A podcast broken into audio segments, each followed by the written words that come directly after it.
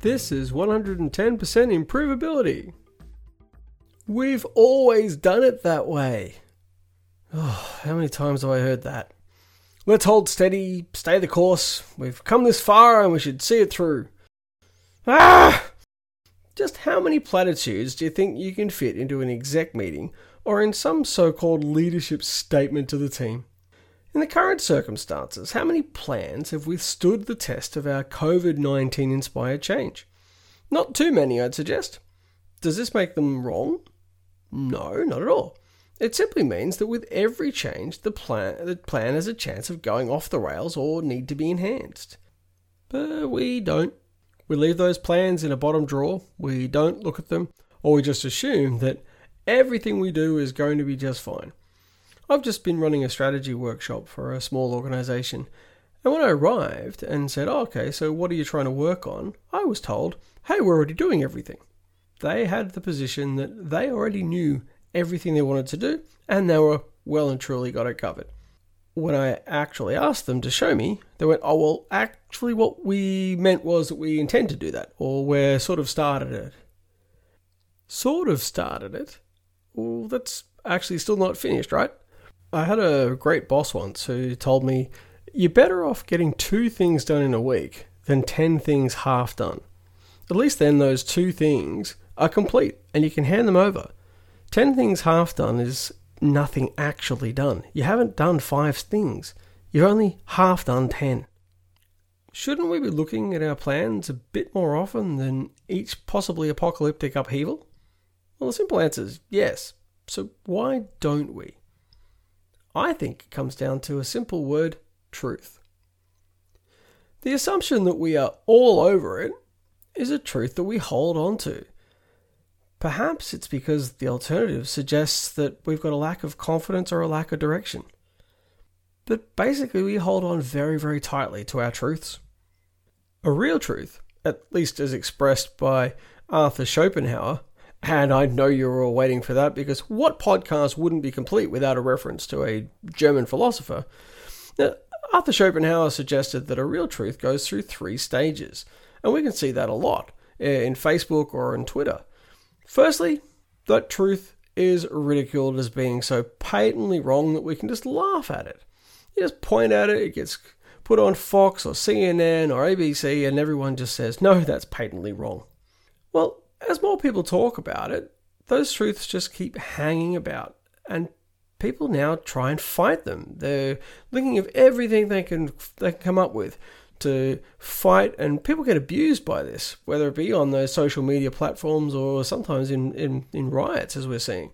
So somehow these people seem to be thinking that if you apply force, these truths may not be real.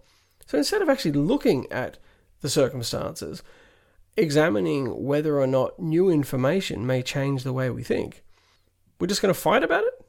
Does that seem sensible? Not really. When we get to our third step of the Schopenhauer trio, what we find is that people are now arguing that those truths that they were fighting about to begin with are now seen as self evident. We've always done it that way. It's kind of funny, really. It's often those that fought really hard against those truths that sometimes now are their biggest advocates. It is kind of hard to see new truths if you're still living in the world of the old one. If you hear phrases like, we've always done it that way, you might want to consider that an alarm bell rather than a comfort. What is it going to take for you to consider the possibility that what you've always taken as a truth isn't the truth anymore? What's it going to take for you to consider that as the world changes and adapts, so does what is now true for you and perhaps your business? That maybe you're holding on just so tight resisting looking at this newly presented truth that you're really in one of Schopenhauer's first two stages.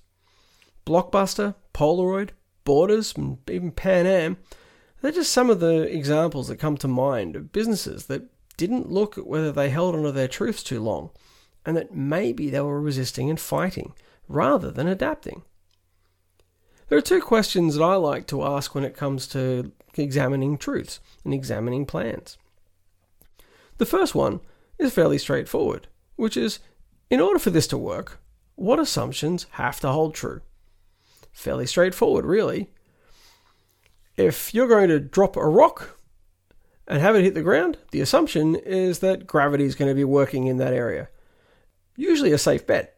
But how many assumptions that you make are a safe bet? Is everything that you assume to be true? Uh, is it is it true? And that's why that second question is very very important. Do those assumptions hold true here and now? Now, it might be safe to assume that gravity is going to work and that if you drop a rock, you're probably going to get a sore foot unless you move.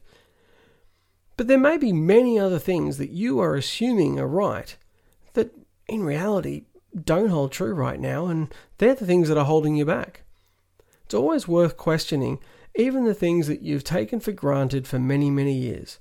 I remember from a movie in Men in Black where Tommy Lee Jones turns around to Will Smith and says, Hundreds of years ago, we knew that the earth was flat. Imagine what we're going to know is true tomorrow. It's a pretty good way to live and a pretty good way to think about your business. If you're going to put a plan together, keep looking at it. Keep examining those assumptions that you put into it and keep thinking about whether the world has changed. Right now, the world has moved on, and for all those businesses that were planning on having a lot of face to face meetings and these sorts of things, that just wasn't going to be possible anymore. If you didn't change and adapt, what could you do? Now we all moved on to things like Zoom and Skype and other other applications, but it wasn't quite the same. And once we all come out of lockdown, I'm sure it's not going to be the same. They're not all going to go back to all face-to-face meetings. We're going to have to adapt. The only way that you can adapt is to continually think about what your options are.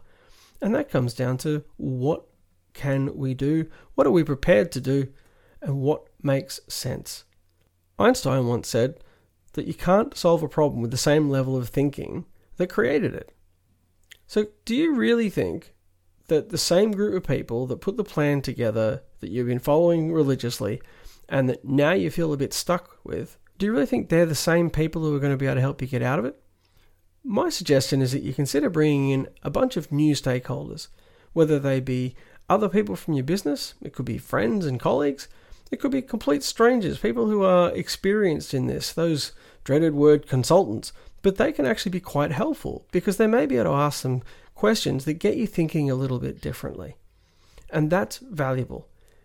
Looking at whether a plan is going to be successful means actually looking at lots of different ways uh, that that plan could either work or not work. A plan is not just something you stick in the bottom drawer it's something you keep looking at and looking at in the context of how you're going today. Hopefully, that's what you're doing. But if not, maybe it's time to, to open up that drawer, pull out that dusty bit of paper or folder, and rethink what makes sense to do right from here. Thanks for taking the time with us today. I hope this has been at least a little bit useful and thought provoking. I welcome your feedback and any comments you have on this or any other episode and any suggestions you have for any topics you'd like for us to, to bring up. You can reach us on info at improvabilitysolutions.com or on our website at improvabilitysolutions.com.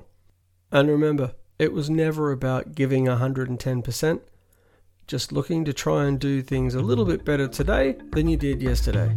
Bye for now.